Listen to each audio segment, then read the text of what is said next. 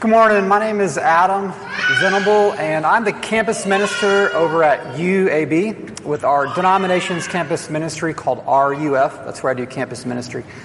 And I hadn't planned on saying this, but I didn't want to just say thank you for praying for me and for other pastors. It, it really means a lot that you are praying for me and our family and other pastors who are ministering right now. So thank you.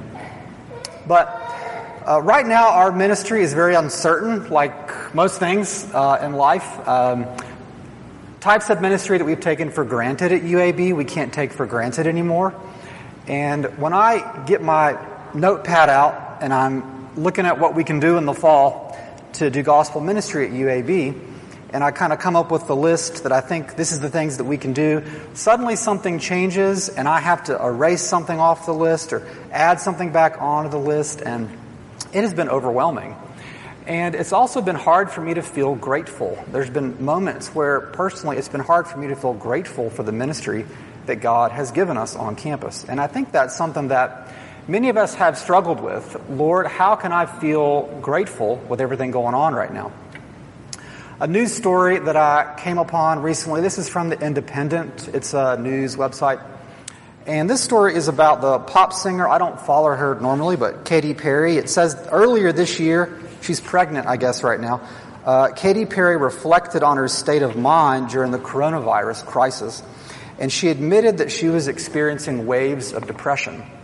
Katy Perry said, Sometimes I don't know what's worse, trying to avoid the virus or the waves of depression that come from this new norm. She wrote this on Twitter and I guess it struck a chord with a lot of her followers. It said that she received a lot of support, having admitted this on Twitter. And she says, gratitude is probably the thing that saved my life. Because if I hadn't found it, I would have wallowed in my own sadness. She says, but I found ways to be grateful. And if it gets really, really hard, I walk around and I say, I'm grateful, I'm grateful, even though I'm in a bad mood. And she didn't use the word bad there, but you get the point. And the coronavirus has been bad, and it's, it's affected us in so many negative ways, but gratitude is powerful, isn't it? You have those moments where you feel grateful, and it's as if you could stand up to anything. And there could be a hurricane going on over your head, but you feel so grateful that it doesn't matter. Gratitude is powerful. And so this morning, if you long to feel grateful, despite everything that's going on, this psalm is especially for you. This is Psalm 107, and I'm going to read it. This is Psalm 107. Oh, give thanks to the Lord, for he is good. For his steadfast love endures forever. Let the redeemed of the Lord say so, whom he has redeemed from trouble, and gathered in from the lands, from the east and the west, from the north and from the south. Some wandered in desert wastes, finding no city to dwell in, hungry and thirsty, and their soul fainted within them. Then they cried to the Lord in their trouble, and he delivered them from their distress. He led them by a straight way till they reached a city to dwell in. Let them thank the Lord for his steadfast love, for his wondrous works to the children of man. For he satisfies the longing soul and the hungry soul he fills with good things. Some sat in darkness and in the shadow of death, prisoners in affliction and in irons, for they had rebelled against the words of God and spurned the counsel of the Most High. So he bowed their hearts down with hard labor. They fell down with none to help. Then they cried to the Lord in their trouble, and he delivered them from their distress. He brought them out of darkness and the shadow of death and burst their bonds apart. Let them thank the Lord for his steadfast love, for his wondrous works to the children of man.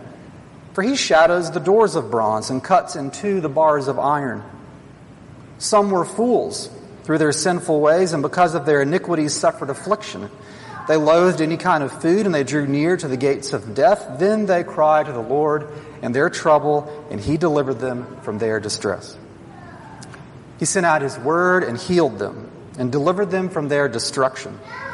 Let them thank the Lord for his steadfast love, for his wondrous works to the children of man. Let them offer sacrifices of thanksgiving and tell of his deeds and songs of joy. Some went down to the sea in ships, doing business on the great waters. They saw the deeds of the Lord, his wondrous works in the deep. For he commanded and raised the stormy wind which lifted up the waves of the sea. They mounted up to heaven and they went down to the depths. Their courage melted away in their evil plight. They reeled and staggered like drunken men, and they were at their wits' end. Then they cried to the Lord in their trouble, and He delivered them from their distress. He made the storm be still, and the waves of the sea were hushed. And then they were glad that the waters were quiet. And He brought them to their desired haven. Let them thank the Lord for His steadfast love, for His wondrous works to the children of man. Let them extol Him in the congregation of the people, and praise Him in the assembly of the elders. He turns rivers into a desert, springs of water into thirsty ground, a fruitful land into a salty waste because of the evil of its inhabitants. He turns a desert into pools of water, a parched land into springs of water. And there he lets the hungry dwell and they establish a city to live in. They sow fields and plant vineyards and get a fruitful yield, and by his blessing they multiply greatly, and he does not let their livestock diminish. When they are diminished and brought low through oppression, evil, and sorrow, he pours contempt on princes and makes them wander in trackless ways. But he raises up the needy out of affliction and makes their families like flocks. The upright see it and are glad, and all wickedness shuts its mouth. Whoever is wise, let him attend to these things. Let them consider the steadfast love of the Lord. This is the word of the Lord. Let's pray together. Heavenly Father, we pray that you would help us to consider your steadfast love. Help us to consider your goodness, to see it clearly so that we might praise you. And we pray this in Jesus' name. Amen. Well, we are looking in the book of Psalms today, which is considered to be one of the most important books in the whole Bible. And in one of the most important books of the whole Bible, we're in one of the most important Psalms in the book of Psalms.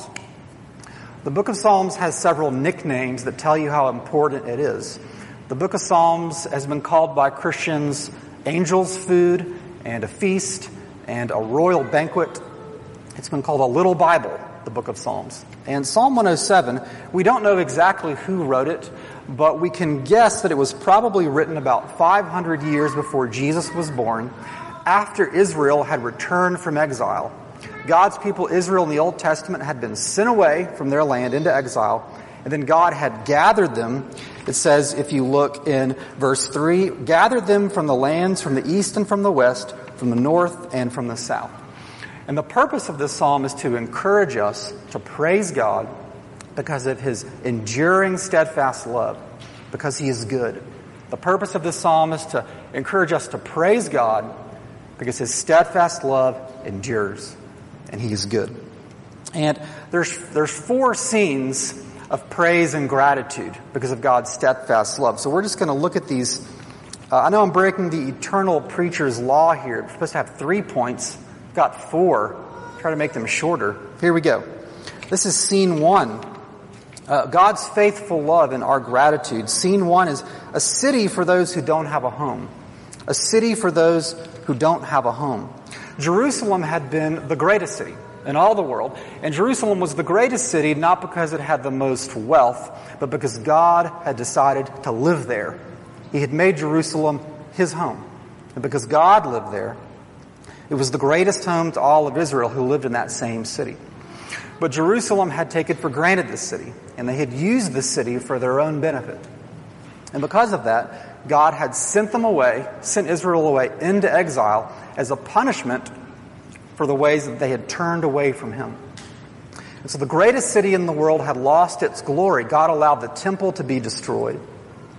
All because Israel had turned away from God and had used the city for their own benefit. And I think uh, the secular and the religious view of, of the city is very, is very similar. Think of New York City, sometimes characterized as a secularized city. Uh, they call New York City the Big Apple. It's the place where you can make it there, you can make it anywhere. Your dreams can come true, New York City. The secular view of the city, it just tends to view the city as a place uh, for you to use for your own benefit, for your own dreams. What happens when we just use the city? Inevitably, the poor get oppressed when we just used the city. And the religious view is very similar for different reasons, I think, sometimes. Religious people can look at the city and say, you know, it's just full of vice. The city's full of sinners. It's no good. The only thing it's good for, in fact, is for us to use it, to get what we want out of it.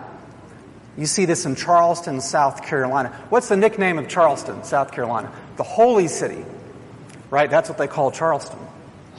Middle of the 19th century, they called it that, all the while oppression and violence of the slave trade was happening right there, religious people using the city instead of loving it.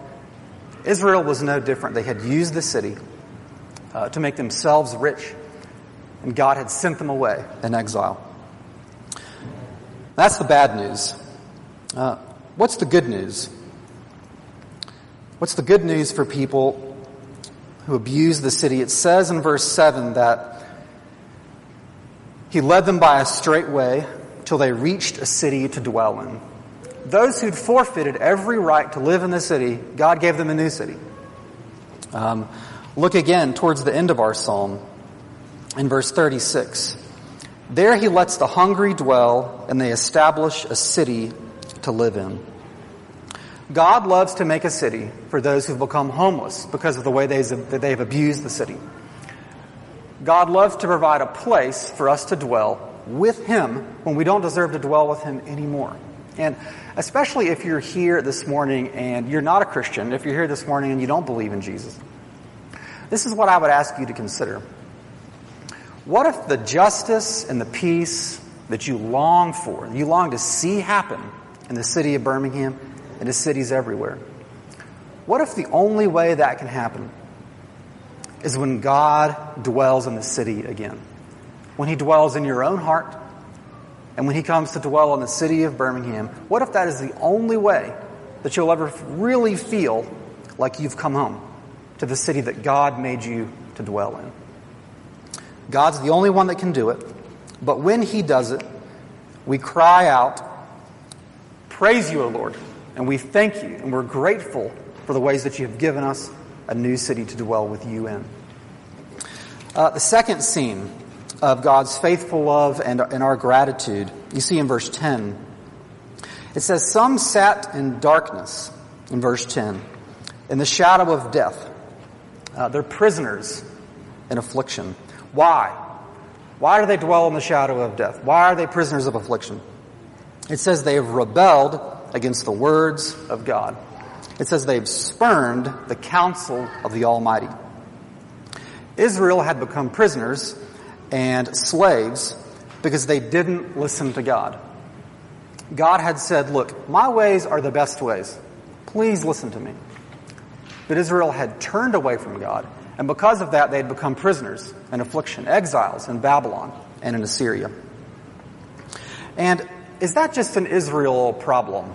Is that just a Jewish problem they had uh, back then during the time of the exile? I don't think so. You know what it feels like to be a prisoner if you've ever struggled with addiction. Uh, a pastor is a friend of mine, you know, he loves to say that not every element of addiction involves sin. Not every part of addiction is sinful. But every sin involves dynamics of addiction. Every sin does. You know what it feels like to be a prisoner. If you've ever had sin in your life that you feel like, I hate this about myself. It's ruining me, and I can't stop. I'm a prisoner. Um, side note here, not my main point, but some of you who know Jesus and love Jesus and you want to be more like Jesus in your life, um, we called this growing in godliness. We say this even in RUF and campus ministry um, where I work. We want to grow in godliness, become more like God. And that doesn't mean becoming a God, but it means becoming, having more and more of the love of God in your heart, becoming a godly person. And one of the things that means from this passage is that when you hear the cry of the distressed, people who are in pain, especially when those distressed people are in pain because of their own fault. It's something that they've done that's gotten them into the mess that they're in. You are never allowed to say, Well, it's your own fault. I don't know what to tell you. You've made your bed, now lie in it. That's wickedness. That's to be ungodly, right? God, when He hears the cry of the oppressed, especially when their oppression is their own fault, He loves to burst the bonds of the oppressed. He loves to bless those who are in distress, especially when it's their own fault. And if you want to be godly, that's who we ought to be. Those that when we hear a person or a group of people who are in pain and, and they're, they're there, I keep repeating this phrase, I don't know how else to say it, but it's their own fault. When we hear their cry, our knee jerk reaction is not judgment, but I want to show mercy and I want to bless. Side note over. If you're here this morning and uh, you believe in Jesus, but you feel like you're still a slave to your sin. You feel like, look, I'm, I feel like I'm addicted to this thing and it doesn't matter how hard I try, I can't free myself from it. Do you know what the good news is? He loves to set prisoners free. He loves to burst the bonds of those who've been enslaved. And in Jesus Christ, you are free. Now, you may not feel like it. And you're now free uh, not so that you don't have any struggle anymore, but Jesus has freed you so that you can now struggle against whatever sin this is in your life. You're free to struggle against it, not struggling to be free from it if you're in Jesus Christ. How else does this apply? One more thing, think about this. Why do we gather together for worship on Sunday mornings? I think we're asking that question more than ever right now. Why do I need, why do I uh, even need to show up Sunday morning? Things are so different. Why do we get together? Is it to hear the music the way we love it, the way we've always loved it? Um, it's, it's different right now, isn't it? Is it to have the Lord's Supper just like we want it, the way we've always loved it? It can't be that. What I would submit to you is the reason we get together on Sunday mornings, the, for those of you watching at home, the reason that uh, we, we gather together to watch a worship service, even, even from our own house, it is because we were once prisoners, slaves, and the Lord Jesus Christ has burst our bonds apart. He has freed us so that we can now say, Thank you, Jesus. That's why we gather together on Sunday mornings. Scene number three of God's faithful love and our gratitude is the healing of the sick. It says in verse 17 that some were fools, and through sinful ways, because of their iniquities, they suffered affliction. It says they drew near to the gates of death. Israel, it says, had uh, suffered affliction because of their iniquities and because of their sinful ways. What does the Bible mean by sin? What's sin? Sin is anything besides God that you base your life around. Anything that you look at besides God and you say, that's what I've got to have in order to be happy, that's the sin in your life. And uh, Scripture is saying that it's making you sick. It's killing you, making something that's not God to be a God in your life. And um, the bad news of the gospel, let me say this clearly. The bad, this is the bad news of the gospel that we're talking about. It's not, it's not just that the world is broken in a general way. We live in a broken world. We say that a lot. That's true, but that's not the, the point of the bad news of the gospel. The bad news of the gospel is that my heart, your heart, if we had our own way, we are determined to build our life around everything except the living God. Most of the time, good things. That's what, the, that's what the bad news is. That we're determined to build our lives around so many good things that are not God. What could those things be? Good things, right? What about our kids, our children? Um, in ourselves, we would build Red Mountain Church. We would build our whole lives around our children. And the scripture says it will, that will make you sick. It'll make you sick on the inside, kill you spiritually. What about providing for yourself, providing for your family, providing an income? A good thing. The scripture says if you make that into your, the ultimate thing in your life, it will make you sick. It'll eventually kill your family when you're working too much to see your wife and kids or to have any relationships at all. Or what about finding a husband or finding a wife? If you make that the main thing in your life, Scripture says it will make you sick on the inside. What's the good news? Uh, the good news is that God loves to heal the sick. He is disposed to doing it. Uh, if I can put it this way, God gets up in the morning just looking for a sick person to heal. God looks out over the earth looking for someone who has made everything but Him the main point of their life. Someone who's done that, and He loves to heal that person. Uh, it says that He sends out His word and He heals them. God loves to forgive those who've loved everything but Him. He loves to give that, that person new life. How much sin can God's faithful love endure? If you're here this morning and you're thinking, my sin is so great, God, He can't reach me. Um, God's love used to feel close to me, you, you might be thinking this morning, but not anymore. I have sinned too much and for too long. How much sin can God's faithful love endure? One writer that I read put it this way that we are like children trying to carry water from the ocean with our hands. We cannot grasp the immensity of his steadfast love. We are like kids trying to pick up water from the ocean. We can't grasp the immensity of his steadfast love. It will endure all of your sin times a million and all the world's sin times a million. That's how immense God's love is. It's the love that he has for you. Do you believe that this morning? Do you believe that?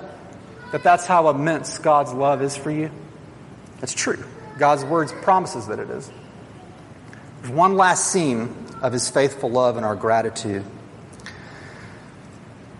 Only God's faithful love can make us grateful, can produce in us the gratitude that we long for, that can stand up to cancer and COVID 19 and injustice and whatever you throw at it.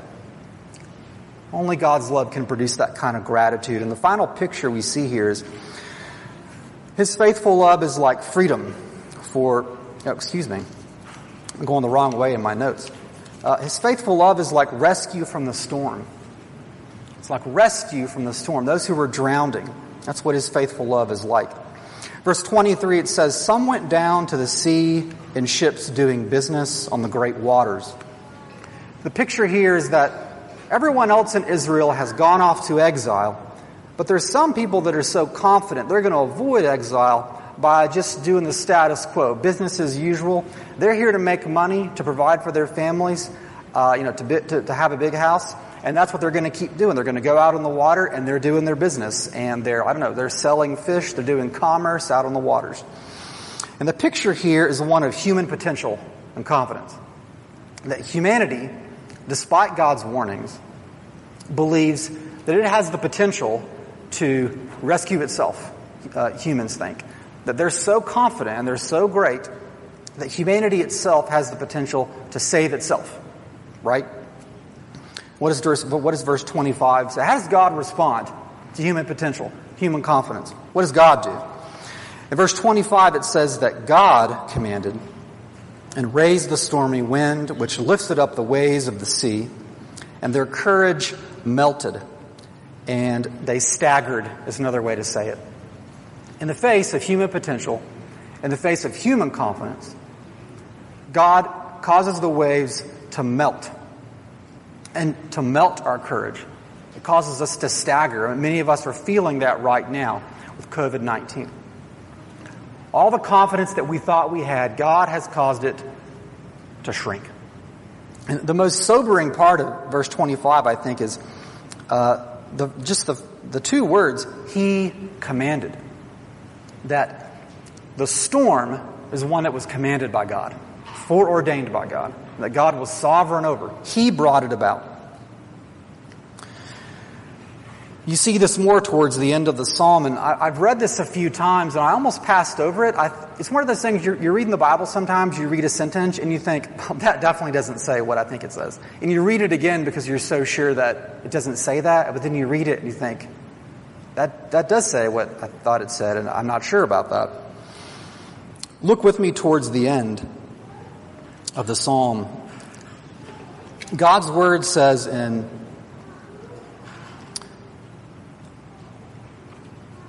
I'm going to find it. Verse 33. He turns rivers into a desert, springs of water into thirsty ground. God makes a fruitful land into a salty waste. In other words, he takes what is healthy and he destroys the health of it. Now, I don't want to put too fine a point on this, but this is God's word. He says it's for our good. This means that if God wanted to right now, he could turn Birmingham, God could turn Jefferson County into one big graveyard. God has the power to do that. But, he says, he loves to rescue. He loves to calm the storm. He loves to still the storm, it says in verse 29. God loves to hush the waves. He loves to quiet the waters, and He loves to bring us home to our desired haven. Though He would have every right to give us what we would deserve, instead He wants to bless us and to reveal the immensity of His, his steadfast love and His goodness to us. A story that I read just this week uh, in Argentina, I guess, uh, back in March, like a lot of countries, they canceled all the inbound flights in Argentina in March. But this man, Juan Balestro, I think I'm pronouncing that right, he was determined to see his family. And so this man set out from a, an island, a Portuguese island, and after 85 days of stormy weather, and he was denied access to the ports that he needed to restock on the journey, after 85 days, he arrives in Argentina in time to celebrate Father's Day with his 90 year old father, this man. There is no one so far from God that his steadfast love can't find you. There is no one who is so sinful that the, the, the, immensity of his steadfast love can't find where you are and rescue you and give you a home and heal you and burst the bonds that have enslaved you. Uh, there's no sin so massive that he can't forgive you, hush the waters.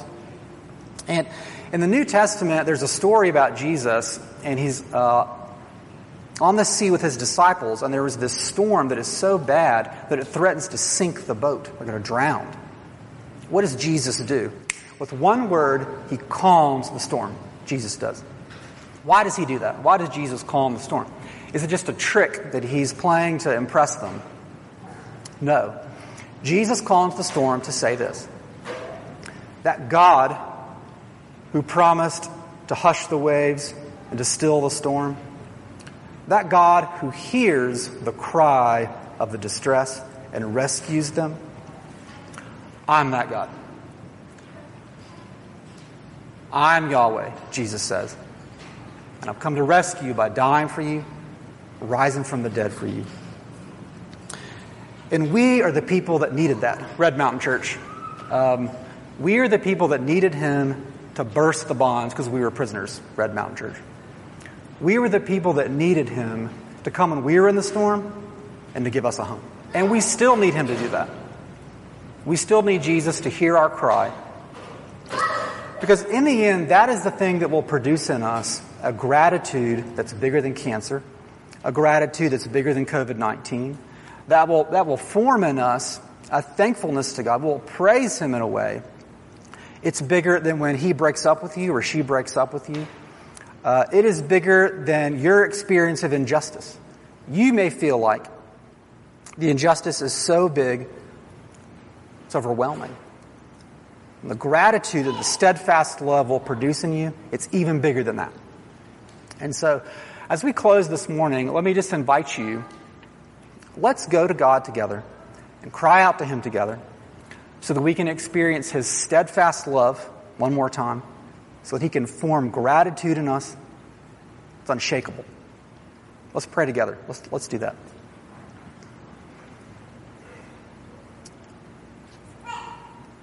Heavenly Father, we do cry out to you and to your Son, the Lord Jesus. Uh, we feel like we don't belong anywhere sometimes. Um, being a mom and a dad and a, or a son or a daughter, it does feel overwhelming, like we're drowning. Uh, being a husband or a wife, it can feel like we are prisoners, not free. We need you to show us your steadfast love in Jesus Christ. Um, help us to praise you in the midst of uh, a virus, in the midst of injustice. Help us to praise you that we might be uh, a light to others that need your steadfast love as well. We pray this in Jesus' name. Amen.